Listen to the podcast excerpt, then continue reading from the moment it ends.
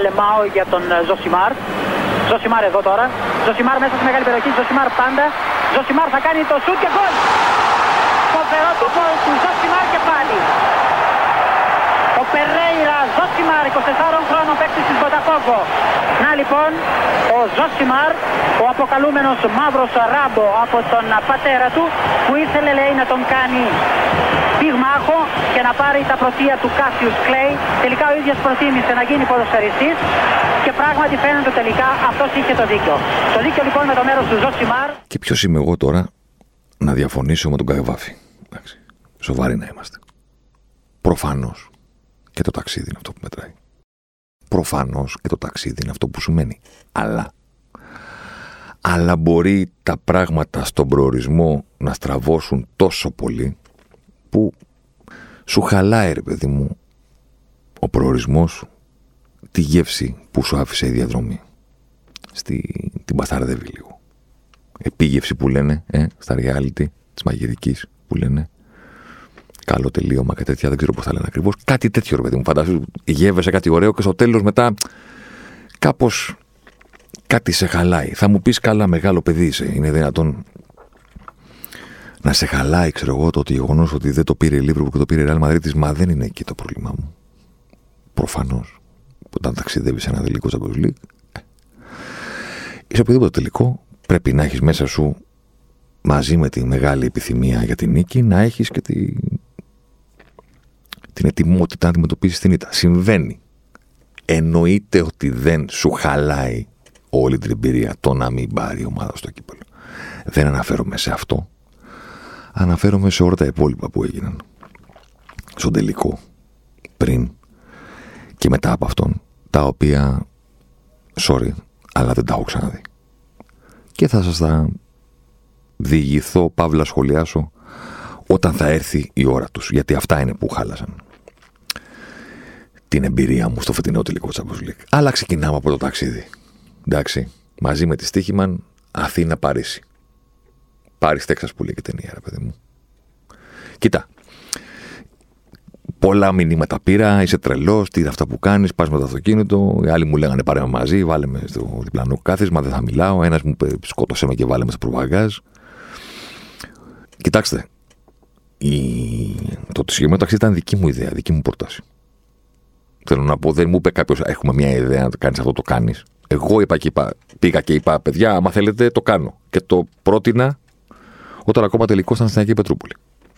Πριν μεταφερθεί στο Παρίσι. Για τους γνωστούς λόγους. Και χωρίς καν να είναι γνωστό το ζευγάρι του τελικού. Δεν είναι ότι περίμενα να πάει Λίβερπουλ ή Ρεάλ ή οτιδήποτε άλλο. Καταλαβαίνω ότι δεν είναι όλοι οι ίδιοι. Εγώ ψοφάω να οδηγώ. Δώσ' μου, ρε παιδί μου, πες μου, φεύγεις αύριο και πηγαίνεις εκεί με το αυτοκίνητο. Ε, ψοφάω. Να βγω στο δρόμο, να βλέπω τοπία, να κάνω, να δείχνω. Αυτοκίνητο και τρένο. Αυτή είναι η καλύτερη τρόπο να ταξιδέψεις. Το αεροπλάνο είναι ο πιο ασφαλής και ο πιο γρήγορος τρόπος και το πλοίο είναι μια ταλαιπωρία. Αυτή είναι η φάση μου. Οι άλλοι που τρελαίνονται να πάνε στον Πειραιά να φύγουν και τα ελληνικά νησιά, εμένα δεν είναι διακοπές το να πάω στον Πειραιά και να φύγω για τα ελληνικά νησιά. Εμένα είναι και τα μέρη που πηγαίνω για διακοπές τυχαίνει να το συνδυάζουν αυτό. Εμένα είναι να διασχίσω την Ελλάδα, να πάω κάπου και μετά να πάρω ένα μικρό πλοίο για μια μισή ώρα να πάω στο νησί. Αυτό είναι. Καταλαβέ. Δηλαδή, οδηγούμε μέχρι την Άπολη να περάσουμε κύθρα. Οδηγούμε μέχρι Γουμενίτσα να περάσουμε Παξούς. Οδηγώ μέχρι Οριστιάδα, Αλεξανδρούπολη για να πάω Σαμοθράκη, ξέρω εγώ. Το ταξίδι είναι να βγαίνεις στον δρόμο, ρε παιδί. Οπότε, όταν προκρίθηκε όλη αυτή η ιστορία, ενθουσιάστηκα. Λέω εντάξει, γίναμε, ας πούμε, ρε παιδί μου, θα γυρίσουμε την Ευρώπη και όλα αυτά. Εντάξει. Φανταστικό ήταν το ταξίδι. Ένας από τους πιο ωραίους τύπους που έχω γνωρίσει στη ζωή μου, καθηγητή μου στη σχολή υποκριτική, ήταν ένας τύπος που έχει γυρίσει όλο τον κόσμο με ταξίδια, ο οποίος είχε αυτή τη μανία. Δεν είχε τη μανία του πάω στην τάδε πόλη και μένω 10 μέρες. Είχε τη μανία ότι φεύγω τώρα, πάω ταξίδι και μέσα σε πέντε μέρες θα πάω εκεί, εκεί, εκεί, εκεί και εκεί. Χωρίς ύπνο, χωρίς τίποτα. Όλα μαζί. Μα, όλοι του λέγανε Μα καλά, θα δεις, ξέρω εγώ, τι να πω τώρα, ας πούμε, σαν τυχαίο παράδειγμα. Θα, θα δεις Νέα Υόρκη σε μια μέρα. Δεν θες να μείνεις πέντε μέρες Νέα Υόρκη και μετά να πω Όχι, Νέα Υόρκη, Σικάγο, Βοστόνη, όλα μαζί σε μια μέρα. Και εγώ συμφωνώ μαζί του. Να σου πω τη μαύρη μου αλήθεια. Δηλαδή, είναι ωραίο να τα μπλέκεις. Είναι ωραίο μετά από χρόνια να λες: Κάτσε, ποια μέρα ήμουνα στη Φλωρεντία. Στη Τζένο, από πότε πήγα. Στην Νάπολη, στον Μπάρι, μετά νίκια, κάνες. Να, να μπερδεύονται γιατί είναι όλα πάρα πολύ γρήγορα. Σου αφήνει, είναι διαφορετικό πράγμα από το να πηγαίνεις σε μια πόλη και να λες: Ξέρω εγώ, πήγα 7 μέρες στο Λονδίνο. Άλλο πράγμα. Πήγες 7 μέρες στο Λονδίνο, είσαι εκεί. Ωραίο είναι να πας στο Λονδίνο και ξαφνικά να, να αρχίσεις να, να γυρίζεις, ξέρω εγώ, όλη τη Βρετανία. Λέω. Κουραστικό, αλλά σου δίνει μια ενέργεια διαφορετική. Τα highlight της, ε, αυτής της εμπειρίας του οδικό στο Παρίσι για το Champions League είναι ότι με τράκαρε ένας τύπος στην πρώτη στάση που έκανα στο τον γκριλ. Αλήθεια σας μιλάω. Αλήθεια σας μιλάω. Δηλαδή, την πρώτη φορά που σταμάτησα στην εθνική οδό της Ιταλίας να πάρω ένα καφέ και ένα μπουκάλι νερό, έχω βρει τη θέση πάρκινγκ, περιμένω να βγει ένας άλλος για να μπω και αυτός βγαίνει χωρίς να υπάρχω πίσω του και με χτυπάει. στην πρώτη στάση. Δηλαδή, γρή, γρή αγγλικά αυτός. Γρή. Τίποτα. Τίποτα, ρε παιδί μου σαν κερασμένος Ιταλός Μαραβέγιας, μια τέτοια φάτσα. Ο οποίος θα μου λέει δεν υπάρχει κανένα πρόβλημα με, στα Ιταλικά, με νοήματα. Ότι μια χαρά είναι, ρε παιδί μου. Στράβωσε λίγο η μάσκα, τη σπρώξουμε, τη βάλουμε μπροστά. Θα του λέω δεν δικό μου, αδερφέ. Θέλω να πω, είναι εδώ. Δεν μπορώ να σου πω εντάξει, δεν έχει τίποτα, φύγε. Περίμενε. Έγινε αυτό.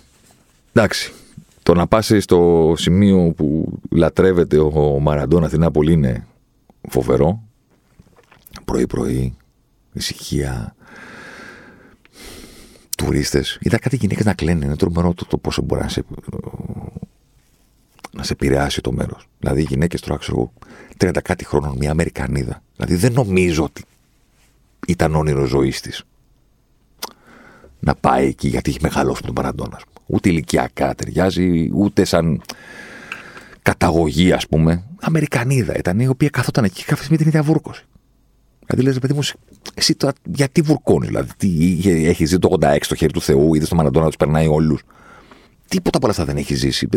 Θα μου κάνει μεγάλη εντύπωση, ας πούμε. Εντάξει, μπορεί. Υπάρχει πιθανότητα να είναι μια Αμερικανίδα που για κάποιο λόγο, ξέρω εγώ, είχε Ιταλό πατέρα, Ιταλοαμερικανό και ξέρω, κάτι. Δεν ξέρω. Το αναφέρω σαν παράδειγμα για το πόσο σε, σε επηρεάζει το μέρος και η άβρα του Μαραντόνα και τα μπαλκόνια που έχουν το πρόσωπό τους, οι σημαίες, είναι σαν να. Το συγκεκριμένο σημείο είναι σαν να έχει τελειώσει ένα τελικός χθες, προχθές. Ενώ δεν είναι έτσι. Σίγουρο highlight το ξεκίνημα, αλλά δεν ξεκίνησαμε πολύ δυνατά. Στην πρώτη στάση, ενώ στην πρώτη στάση που βγήκα στο σώμα Gone και έγινε το live εκεί. Τη Φλωρεντία, εντάξει, έχω πάει. Την έχω μείνει και τρεις μέρες. Την έκανα μια βόλτα εκεί, ok, okay, εντάξει. Πήγα και βρήκα και το γήπεδο της Φιωρεντίνα. Μπατιστούτα και όλα αυτά. Τζένοα, φοβερή. Έχω να σας πω ότι ταξιδεύοντας προς την ε, Γαλλία που περνάς αναγκαστικά έξω από το Μονακό και το Σαν Ρέμο και όλα αυτά, ε, ρε παιδιά να σου πω κάτι, είναι το αυτό που λέμε κλισέ, αλλά τα στερεότυπα τελικά υπάρχουν για κάποιο λόγο, δηλαδή επιβεβαιώνονται. Όπως περνάω πάνω στα βουνά πάνω από το Μονακό, καταλαβαίνω πριν φτάσω σε μια στροφή ότι εδώ είναι ένα σημείο στο οποίο υπάρχει θέα και σταματάνε όλοι και βγάζουν φωτογραφίες που φαίνεται το Μονακό από κάτω. Εντάξει, δηλαδή έχει σταματήσει ένα αυτοκίνητο μπροστά μου, είναι μια οικογένεια και βάζουν φωτογραφίες και πηγαίνω κι εγώ από πίσω, κανονικός κύριος, τουρίστας, να βγάλω κι εγώ τη φωτογραφία μου. Εντάξει. Μέχρι να βγω από το αυτοκίνητο, αυτοί έχουν επιστρέψει και έχουν φύγει η οικογένεια που 'ταν παρκαρισμένη μπροστά μου.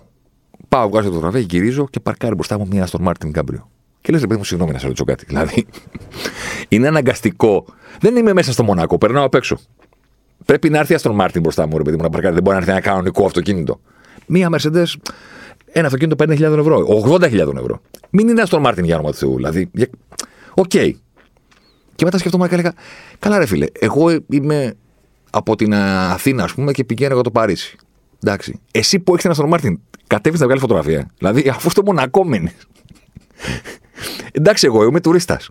Εσύ που έχεις τα λεφτά, τι φωτογραφία βγάζεις, δηλαδή, δεν θα τρελαθούμε. Αφού μένεις κάτω.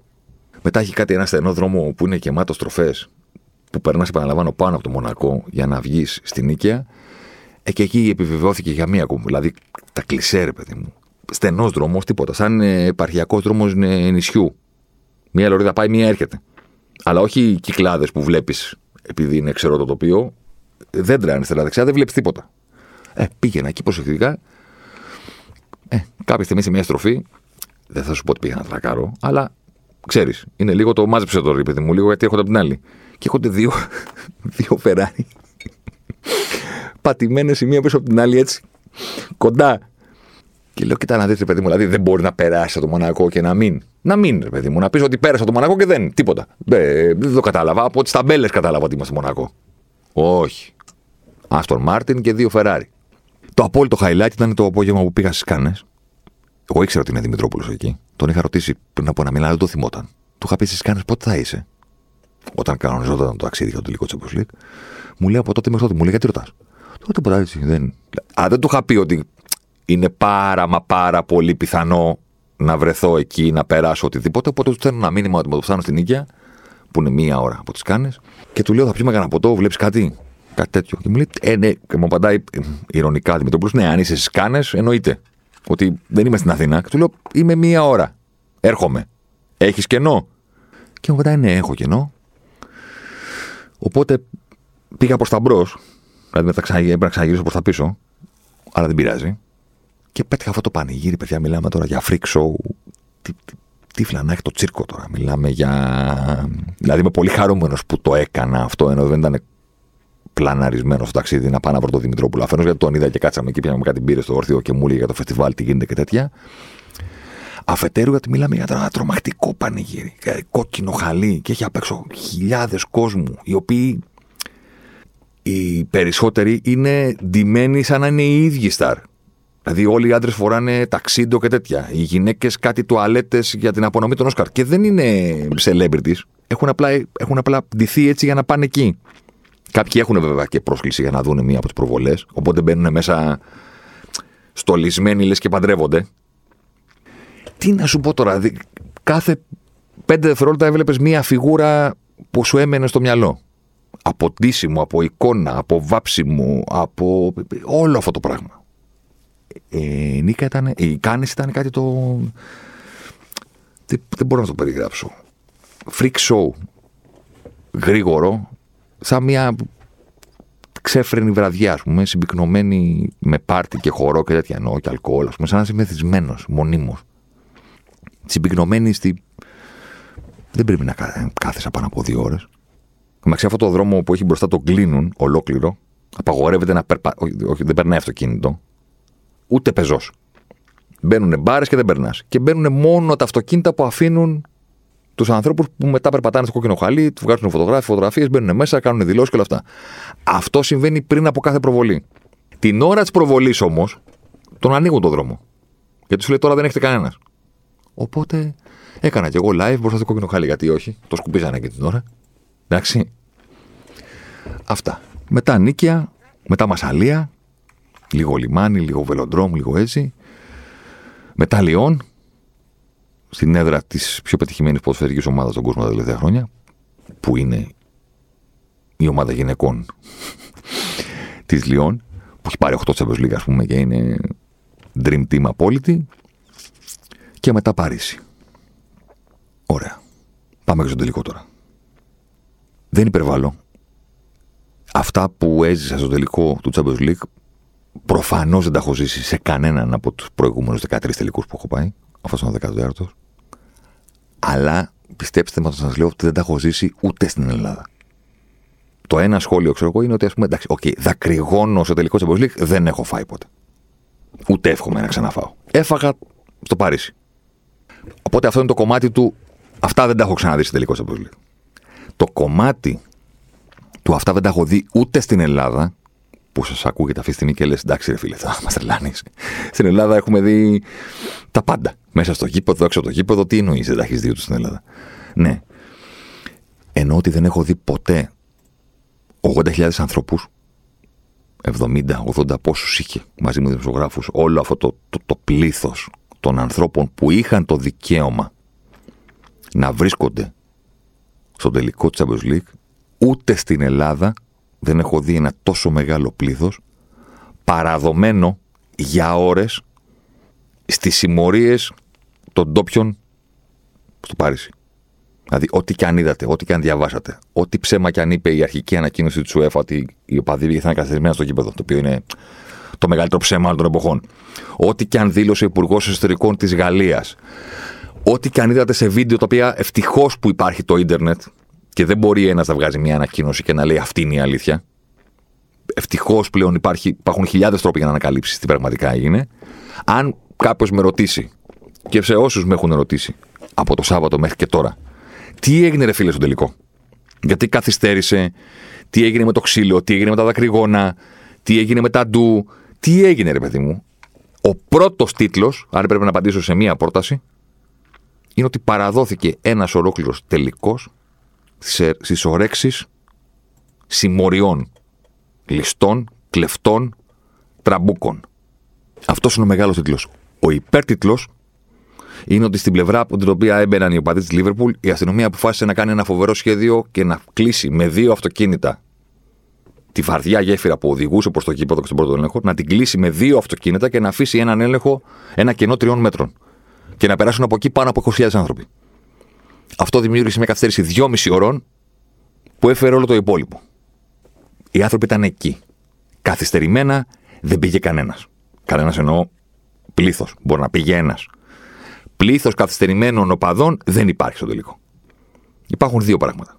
Αυτό που σας περιέγραψα με τις συμμορίες και το γεγονός ότι στην απέναντι πλευρά, γιατί εγώ μπήκα από την πλευρά που ε, μπαίναν οι παδί της Real Madrid, στην απέναντι είχαν βάλει δύο αυτοκίνητα και είχαν αφήσει ένα κενό τριών μέτρων ελέγχου.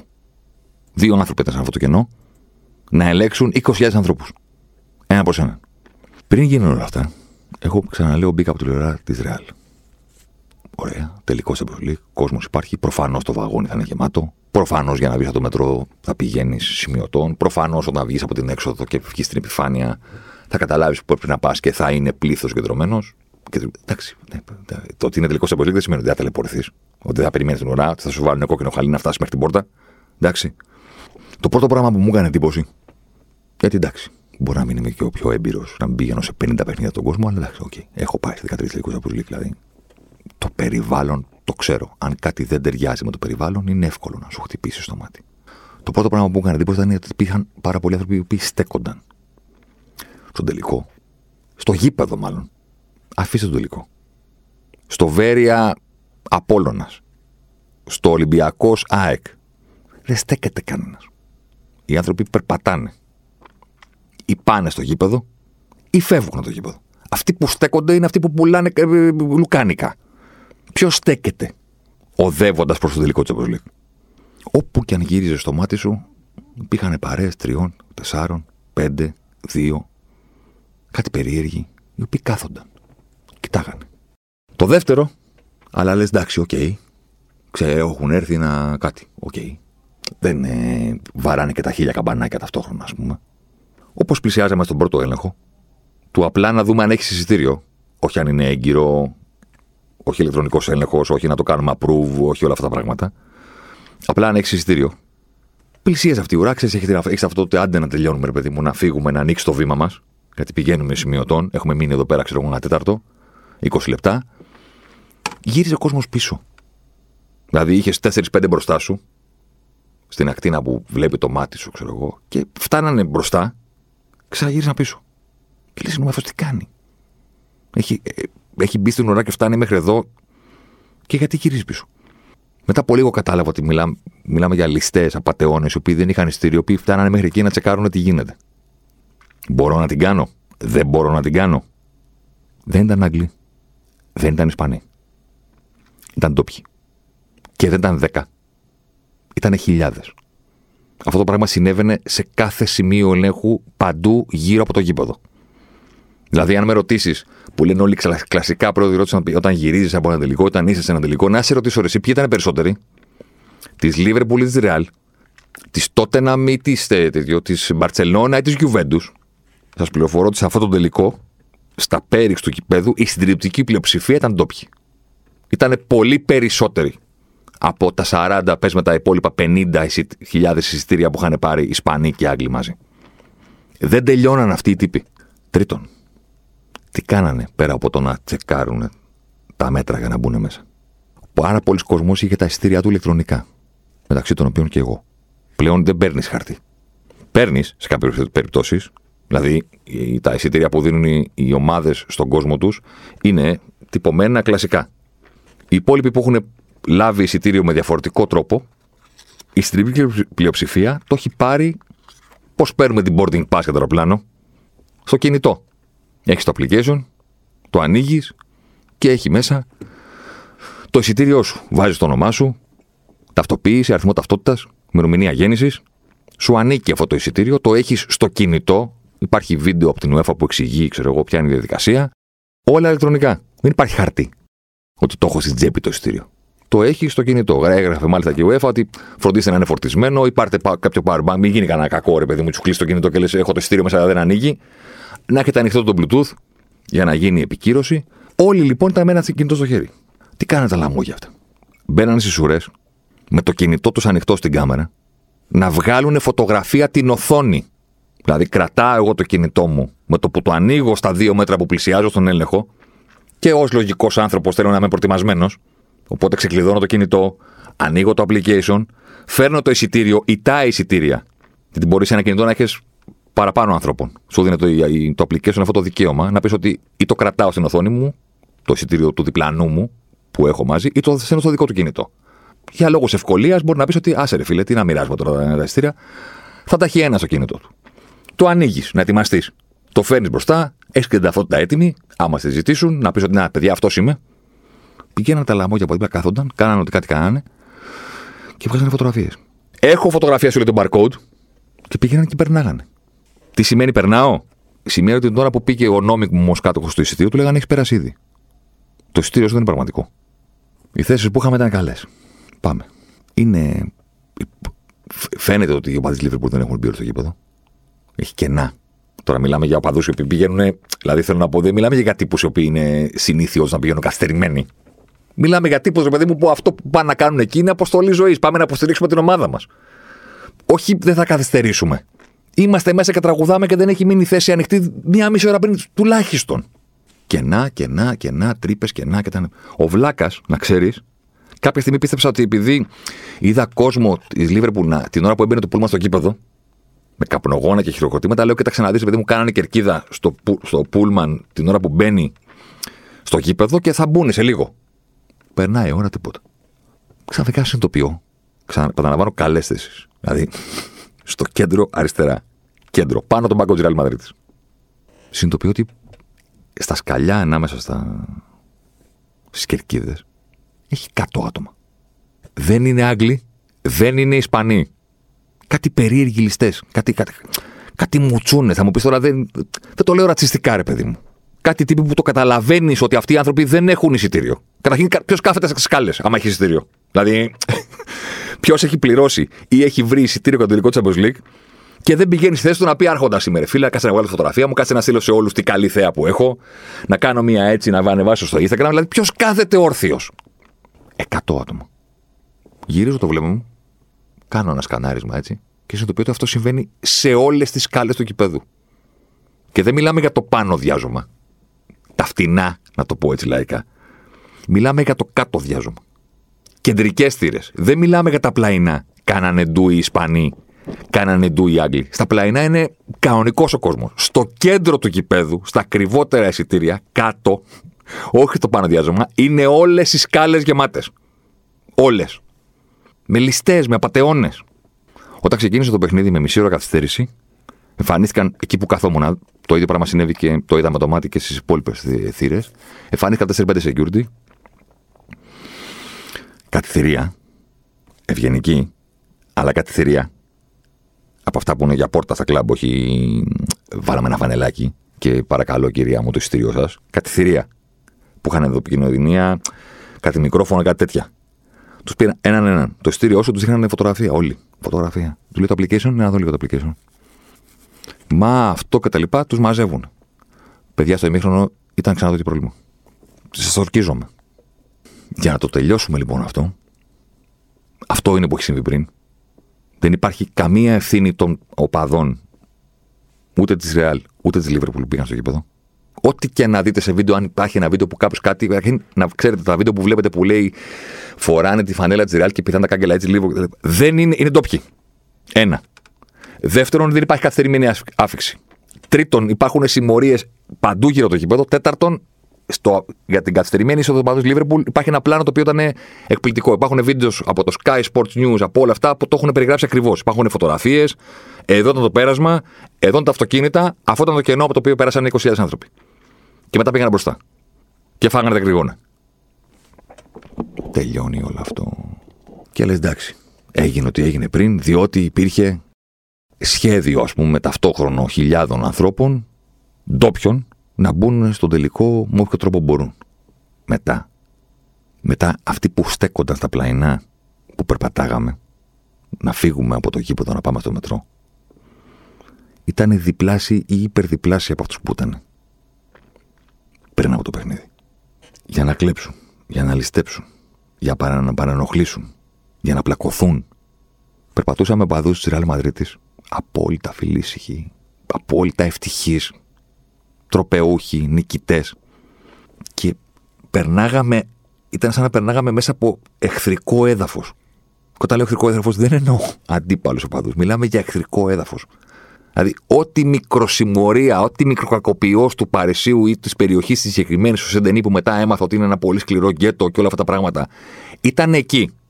Όταν λέω συμμορίες, τώρα μην, μην με παρεξηγείτε, δεν εννοώ συμμορίες που ξέρω, κάνουν απαγωγές, ας πούμε, ή ότι κάνουν μεγάλο εγκλήματα. Εννοώ ότι μου κακοποιεί, μικροκακοποιεί. Δεν ξέρω πώς να το, να το εκφράσω διαφορετικά. Περπατάγαμε στη γέφυρα και στα πλαϊνά της γέφυρας ήταν στημένοι και μας κοιτάγανε. Μπαίνανε ανάμεσα, περνάγανε. Η αστυνομία δεν τα μάτια της της Γαλλίας, δεν μιλάμε για αστυνομία κανονικούς αστυνομικούς, μιλάμε τώρα για ασπίδες, αυτά, πλήρη εξάρτηση για, για πόλεμο. Ε, τίποτα. Μία παρουσία ότι εκεί εδώ καθόμαστε και κάπου εκεί έφαγα και τα δακρυγόνα στο μετρό. Με το που μπήκαμε. Ευτυχώς προλάβαμε να, να μην γίνει το, να μην ποδοπατηθούμε την ώρα που σκάσε το δακρυγόνο στο, στο μετρό και να κατεβούμε κάτω όπου έφτανε λιγότερο το, όλη αυτή η ουσία, ας πούμε, να μπούμε στο μετρό να φύγουμε. Αυτά σε τελικό Champions League ούτε στο ελάχιστο δεν τα έχω ξαναδεί. Αλλά τη συγκεκριμένη απειλή από κακοπιά στοιχεία τα οποία δεν είναι χούλιγκαν, δεν είναι πάντα των ομάδων, δεν τα έχω ζήσει ούτε στην Ελλάδα. Στην Ελλάδα ξέρουμε. Θα πάνε αυτοί και θα πλακωθούν. Μεταξύ τους, μεταξύ τους. Με, με, την αστυνομία, με την αστυνομία. Θα κάνουν ντου εναντίον των οπάδων της αποστολής. Είναι γνωστά τα σενάρια. Ξέρουμε ποιοι είναι, ξέρουμε ποιοι θα κάνουν, ξέρουμε ότι δεν τους εμποδίζει κανένας. Είναι αυτό. Να φοβάμαι εξωτερικούς παράγοντες. Εντάξει. Στη Ρώμη κάτι φίλοι μας είχαν δεχθεί μαχαιριές έξω από το γήπεδο. Πάλι ήταν Ιταλοί χούλιγκανς που τους περάσανε για παδού του United επειδή φοράγανε ε, μπλούζα του United. Τους περάσανε για Άγγλους. Ήταν αυτό το κομμάτι. Δεν ήταν κακοποιεί, δεν ξέρω πώς να το πω αλλιώς. Ληστές με την πάρα, πάρα πολύ κακή έννοια του όρου. Παραδόθηκε ένας ολόκληρος τελικός σε αυτές τις συμμορίες. Αυτός είναι ο τίτλος. Πριν, κατά τη διάρκεια, μετά, στα του, στους υπεράριθμους, στους χωρίς εισιτήριο, στους ανθρώπους που είχαν εισιτήριο και δεν καταφέρανε να μπουν, στο, στο οτιδήποτε από όλα αυτά. Μια τρομακτική, ας πούμε, κατάσταση. Ε, ώρα να πάμε και στο μάτσο. Από τη μία έχεις την αναπόφευκτη ιστορία που λέγεται Real Madrid. Πάνε πλέον αρκετά χρόνια. Δηλαδή, το 17 συμπληρώθηκε πενταετία από ένα κείμενο που είχα γράψει τότε όταν η Real κατέξε το δεύτερο συνεχόμενο με το Ζιντάν πριν πάρει το τρίτο στο Κίεβο και ο τίτλος ήταν το Excalibur της Real. Το μυθικό σπαθί, ρε παιδί μου, που είναι σφινωμένο στο βράχο και λέει ο μύθος ότι μόνο ένας πραγματικός βασιλιάς μπορεί να το βγάλει. Και άμα το βγάλει και κάνεις ένα κράκ και το βγάλεις και το έχεις δικό σου, τότε έχεις το Excalibur, είσαι ο βασιλιάς Αρθούρος και είσαι ο πραγματικά μοναδικός άξιος που μπορεί να κυβερνήσει τη Βρετανία, να γίνει ο βασιλιάς της. Κάπως έτσι εξακολουθεί και υποθέτω ότι θα συνεχίσει να είναι η ιστορία του Champions League και της Real Madrid. Δηλαδή παλεύουν οι υπόλοιποι, κάνουν, δείχνουν, τραβάνε το σπαθί, κάνουν σχέδια να το βγάλουμε έτσι, να το βγάλουμε αλλιώς. Έχω μια ιδέα, έχω ένα πλάνο, έχω ένα έτσι, ένα αυτό. Θέλουν, προσπαθούν, κάνουν, δείχνουν, γίνονται πολύ ικανοί κάποιοι στην προσπάθειά τους να τα καταφέρουν. Κάποιοι άλλοι γίνονται χειρότεροι στην προσπάθεια να τα καταφέρουν. Λέγαμε Juventus, ας πούμε. Κάποιοι άλλοι γίνονται ικανοί στην προσπάθεια να το καταφέρουν. Και κάποια στιγμή εμφανίζεται ρεάλ και πώς είναι ο Μάστορας, ρε παιδί μου, που πηγαίνει πάνω από τα έργα. Που παλεύουν 1500 υδραυλικοί να βρουν πού είναι η διαρροή του, του νερού και εμφανίζεται ένας σχέδιο λέει: Κάτσε μισό λεπτό για να έξω μια ματιά. Και πέντε λεπτά αργότερα το έχει λύσει. Ε, αυτό είναι η Real Madrid. Δηλαδή πλησιάζει το βράχο, κάνει έτσι, ξεκουράζει λίγο τον καρπό, το πιάνει, ας πούμε, το σπαθί από τη λαβή, κάνει παπ, το βγάζει και λέει αυτό. Αυτό θέλετε να κάνετε. Αυτή είναι η δυσκολία σας. Α, δεν το κατάλαβα. Γι' αυτό δυσκολεύεστε. 14. 8 συνεχόμενοι κερδισμένοι τελικοί. Παίρνει το κορώνα γράμματα, ρε παιδί μου. Παπ, κορώνα. Παπ, κορώνα. Σου λέει Βασιλιάς δεν είμαι. Βασίλισσα δεν είμαι. Ε, κορώνα θα βγαίνει συνέχεια. Περίμενες εσύ να ποντάρει τα γράμματα. Περίμενε. Να περιμένεις ότι κάποια στιγμή θα σπάσει αυτό. Είναι καλά. Κάτσε και περίμενε. Οκτώ φορές κορώνα γράμματα.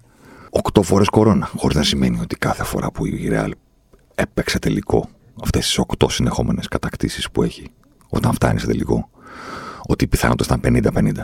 Δεν εννοώ αυτό στο κορώνα γράμματα. Σε κάποιες από αυτές ήταν το απόλυτο φαβορή. Σε κάποιες από αυτούς τους τελικούς έχει κάνει εμφανίσεις που έλεγες ότι πήρε το Champions League που ήταν η καλύτερη ομάδα στο γήπεδο. Επειδή ήταν η καλύτερη ομάδα όλη τη σεζόν. Επειδή ήταν η καλύτερη ομάδα στο τελικό. Υπάρχουν και κάποιοι άλλοι που τα πράγματα πήγανε οριακά. Οι δύο τελικοί με την Ατλέτικο για παράδειγμα. Ο ένας χρειάστηκε κεφαλιά του Ράμου το 93 για να πάει το μα στην παράταση και να πει Ρεάλ τώρα λοιπόν θα περάσουμε από πάνω σας. Στον άλλον τα πράγματα κρίθηκαν στα πέναλτι. Είτε ήταν το φαβορή και το έδειξε στο γήπεδο, όπως το 2000 με τη Βαλένθια, το 4-1 με την Κιουβεντού. Την πάτησε. Είτε τα πράγματα πήγαν οριακά, κορώνα γράμματα, είτε στο 50-50, coin flip που λένε και στο πόκερ. Πάντα κορώνα. Αυτή είναι η Real Madrid Αυτή είναι η Real Madrid Τι να το πούμε, χαρακτήρα, φανέλα, winning mentality, know-how, ε, ηρεμία για τους υπόλοιπους όχι για όλους, αλλά για τους υπόλοιπους είναι ένας τελικός που σημαίνει πολλά. Για μας είναι, ξέρω εγώ, μία ακόμη επίσκεψη. Αισθανόμαστε σπίτι μας, ρε παιδί μου. Ε. Εσείς έχετε έρθει στο πάρτι και ξέρω εγώ, κοιτάτε πάνω τα, τη διακόσμηση, τη μουσική. Κοιτάτε αριστερά-δεξιά, τι γίνεται. Τέτοια πράγματα. Εμείς εδώ την ξέρουμε τη δουλειά. Είναι δικό μας το σπίτι. Και αν δεν είναι δικό μας, είναι ένα σπίτι που επισκεφτόμαστε πάρα πολύ συχνά. Είμαστε at home. Άνετοι, χαλάροι. Μπαίνουμε, θα παίξουμε και λογικά στο τέλος της βραδιάς το τρόπιο θα εμφανιστεί στον αγωνιστικό χώρο με λευκές κορδέλες. Στα αριστερά-δεξιά, όπω το έφερε. Περιχαρή ο Ράουλ και μπήκε στο κήπεδο και το κούναγε. Και το έδειχνε στο πέταλο που πανηγύριζε ντυμένο στα άσπρα. Αυτή είναι η Real Madrid Και τελικά, αν θέλουμε να μιλήσουμε για το φετινό Champions και για το φετινό τελικό, αυτό είναι και το ποδόσφαιρο. Υπάρχει ένα randomness. Εντάξει. Πολύ περισσότερο στα παιχνίδια του Champions League. Το έχουμε πει κάτω φορές, δεν το, δεν το εφήβρα τώρα για να βρω κάτι να πω για το Real Liverpool.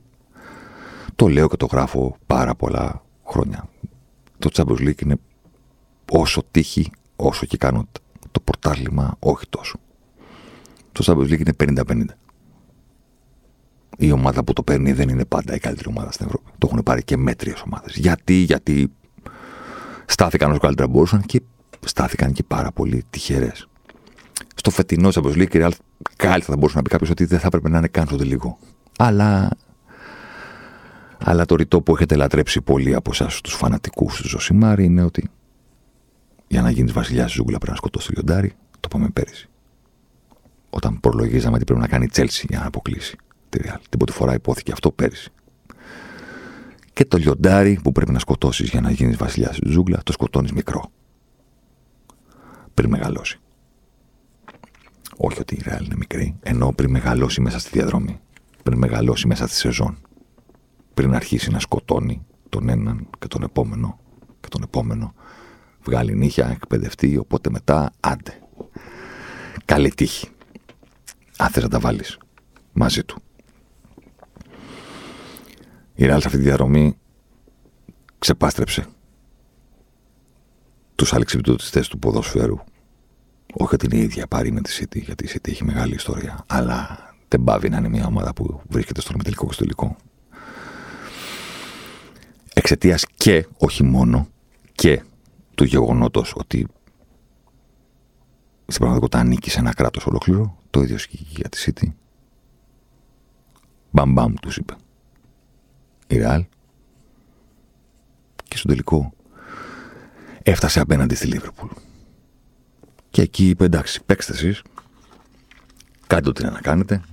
Ε. Και με κάποιο τρόπο, όταν θα σφίξει ο διαιτητής, νικητές θα φοράνε άσπρα. Και θα φύγουν με σκυμμένο κεφάλι αυτοί που φοράνε κόκκινα, χωρίς κατά τη γνώμη μου να μπορεί κάποιος που θέλει να σχολιάσει έτσι με καθαρή ματιά να τους πει ότι έκαναν κάτι λάθος. Όχι μόνο δεν έκανε κάτι λάθος. Η Λίβερπουλ στην πραγματικότητα αυτά που ήθελα να κάνει στο γήπεδο τα πέτυχε όλα. Δηλαδή το μάτς τελείωσε και ο πιο απειλητικός ποδοσφαιριστής της Λίβερπουλ είχε έξι σουτ. Και δεν ήταν σε βράδια που τα στέλνε out. δεν ήταν καν η άμυνα της Ρεάλ σε βραδιά που τα μπλοκάρει τα σουτ. Ο Σαλάχ είχε έξι σουτ στην αιστεία. Ο πιο απειλητικός ποδοσφαιριστής της Λίβερπουλ. Οπότε το πλάνο της Λίβερπουλ να ταΐσει τον πιο απειλητικό τους ποδοσφαιριστή λειτουργήσε καλύτερα από ποτέ. Το από ποτέ είναι κυριολεκτικό. Ο Σαλάχ ποτέ στην καριέρα του στους συλλόγους, από τότε που ξεκίνησε να παίζει ποδόσφαιρο, Βασιλεία, Φιωρεντίνα, Τσέλσι, Ρώμα, Λίβερπουλ, δεν έχει κάνει ποτέ στην καριέρα του μάτς με έξι σουτ στην αιστεία. Ποτέ. Οπότε βγήκε καλύτερα από ποτέ αυτό το πράγμα. Απέναντι στη Real Madrid, όχι σε κάποιον αντίπαλο της πλάκας. Στον τελικό της Champions League, όχι σε ένα από τα 38 παιχνίδια της Premier League. Δηλαδή η City πέρυσι στο τελικό είχε ένα σουτ στην αιστεία. Η Chelsea που το πήρε είχε δύο. Η Bayern όταν το πήρε είχε δύο. Η Παρή όταν το έχασε είχε τρία. Η Liverpool όταν το κέρδισε το 19 με την Tottenham είχε τρία. Όλη η ομάδα μαζί. Ο Σαλάχ μόνος του είχε έξι. On target. Ρεκόρ στην ιστορία του τελικού του Champions League. Ρεκόρ, το ξέρετε, φαντάζομαι. Είναι και η νέα αποκρούση που έκανε ο Κουρτουά στο μάτς. Η Λίβερπουλ δε που έχει παίξει δύο τελικούς με τον Γκλοπ πριν από αυτόν του Σαββάτου, Champions League εννοώ, ε, είχε και στους δύο μαζί πέντε σουτ στην αιστεία. Και στους δύο μαζί. Τον ένα τον έχασε στο Κίεβο, τον άλλο τον κέρδισε στη Μαδρίτη απέναντι στην Τότνα. Τι μπορεί να πει κάποιος ότι δεν έκανε καλά; Η Λίβερπουλ. Όταν ξέρω εγώ ο Μπενζεμά έχει μείνει στις μηδέν τελικές. Σε ένα παιχνίδι που εμένα μέσα στο γήπεδο μου έδειξε ότι είναι ένας εκπληκτικός all around ποδοσφαιριστής που μπορεί να βοηθήσει την ομάδα του ακόμα και αν δεν σουτάρει καθόλου. Δεν λέω ότι είδα τον Μπενζεμά και είπα Ε, Μπενζεμά τώρα μηδέν σούτ έκανες κάθε άλλο. Μιλάμε για φοβερά ολοκληρωμένο, έξυπνο, έμπειρο και με αυτοπεποίθηση πλέον ποδοσφαιριστή και με το περιβραχιόνιο στον μπράτσο και όλα αυτά τα πράγματα. Αλλά δεν πάβει να είναι ένα μάτι το οποίο δεν σούταρε. Ο πιο φορμαρισμένος φορ του φετινού Champions League. Ο άνθρωπος που με τα γκολ του και με τις εκτελέσεις του και με το φοβερό overperformance που έχει κάνει φέτος στο Knockout Champions League έφτασε τη Real στον τελικό. Τι περιμέναμε να δούμε, ας πούμε. Τον Μπεντζεμά εναντίον του Σαλάχ, ξέρω εγώ. Ε, ο Μπεντζεμά δεν σούταρε πόσο καλά μπορεί να πήγε το αμυντικό σχέδιο της Λίβερπουλ. Ή πόσο καλά μπορεί να πήγε το επιθετικό της σχέδιο όταν έκανε όλα αυτά τα πράγματα σαλά. Δεν μπήκε μπαλά μέσα. Φούτμπολ. Τα έβγαλε ο Κουρτουά. Το τα έβγαλε ο Κουρτουά είναι σχόλιο όσον αφορά την ατομική απόδοση που προφανώς επηρεάζει τους τελικούς. Δεν λέει κανένας αυτό. Αλλά αν μιλήσει κάποιος για το τι έκανε η Λίβερπουλ, την ομαδική δηλαδή απόδοση, ε, δεν κοιτάς το νούμερο των τελικών, το συνολικό έκανε 24 σουτ και η Bayern απέναντι στην ε, στο Περναμπέου το 10 τα βάλε δύο ομιλίτο στην κόντρα και η Bayern είχε ξέρω εγώ 650.000 τελικές. Δεν είχε ευκαιρίες όμως. Απλά σου τα ρεμανιωδό ο Ρόμπεν μέχρι να μπει, μπας και μπει, μπας και κρατηθεί η Bayern στο τελικό. Το οποίο δεν συνέβη ποτέ. Η Liverpool δεν είναι ότι είχε την ποσότητα. Εκτέλεσε τρεις φορές από τη βούλα του πέναλτη. Έκανε και το άλλο Σαλάχ στη γωνία στη μικρή περιοχή που ταξίδεψε ο Κουρτουά από το ένα δοκάρι στο άλλο για να του βγάλει την μπάλα πάνω στη γραμμή. Και έχει και το τελευταίο που την έφερε ο Σαλάχ στο 82 με αυτό το ασύλληπτο κοντρόλ στο δεξί του πόδι και χτύπησε μπάλα λίγο πάνω από τον μπράτσο του Κουρτουά από δεξιά. Έχει πλάκα το ότι η Λίβερπουλ κάπου έχει, ξέρω εγώ, ανάλογα με το ποιο site θα κοιτάξει ο καθένας, έχει 2,1 ή 2,5 expected goals. Η Real έχει 0,9 το δικαιούτο τον goal της. Προφανώς. Δεν λέει κανένας κάτι γι' αυτό. Αλλά η Λίβερπουλ είναι στο 2,1, 2,5, ανάλογα το ποιο θα κοιτάξετε. Πώς αξιολογεί το κάθε μοντέλο τη ε, ευκαιρία. Είναι για να βάλει δύο, ρε παιδί μου. Εντάξει. Δηλαδή, όταν ο Σαλάχ έβαλε, έκανε hat trick στο Old Trafford, ξέρω εγώ, και λίγο που κέρδισε με 0-5, δεν είχε καλύτερες ευκαιρίες ο Σαλάχ από ό,τι είχε το Σάββατο το βράδυ. Απλά χτυπούσε την μπάλα και η μπάλα πήγαινε μέσα. Ή ο Ντεχέα δεν είχε την απόδοση του κουρτά, όπως και να το δει κάποιος. Κάνει καλύτερες ευκαιρίες που έφτιαξαν το Σάββατο βράδυ απέναντι, επαναλαμβάνω, σε ένα πολύ δύσκολο αντίπαλο. Αντσελότη, 4-2, οργάνωση πίσω. Ιταλικά πράγματα. Τελικό Champions League που τα πράγματα γίνονται πολύ δύσκολα στη δημιουργία, που το μυαλό θολώνει, που δεν είναι εύκολο να συνδυαστείς, που τις περισσότερες φορές τα πράγματα προκύπτουν από μία απλή πάσα και δεν είναι εύκολο να κάνεις πράγματα με πολλές πάσει γιατί, γιατί παίζει τελικό Champions League. Ε, αυτοί που φοράγανε κόκκινα τα κάνανε όλα αυτά. Δεν σκόραραν. Τα έβγαλε ο Κουρτουά. Το πρώτο κομμάτι σημαίνει ότι συνολικά στην απόδοση τους έκαναν ένα σπουδαίο τελικό, αλλά δεν είχαν ευστοχία. Το δεύτερο κομμάτι λέει ότι ο Κουρτουά ανακηρύχθηκε δικαιολογημένα man of the match. Δύο θα ήταν το μήνυμο. Ένα το απόλυτο μήνυμο για να πάει το μάτς, ξέρω εγώ, στην παράταση. Ε, μείνανε στο μηδέν. Βάλτε με το Θεό που λέγει κάποιο. Τι να κάνεις. Τελείωσε το παιχνίδι και ο Σαλάχ μόνος του είχε 1,2 expected goals. Και η Αλφα είχε όλοι μαζί 0,9. Φούτμπολ. Δεν ξέρεις. Δεν μπορείς να προγραμματίσεις σε ποιο παιχνίδι τη σεζόν θα σου συμβεί αυτό.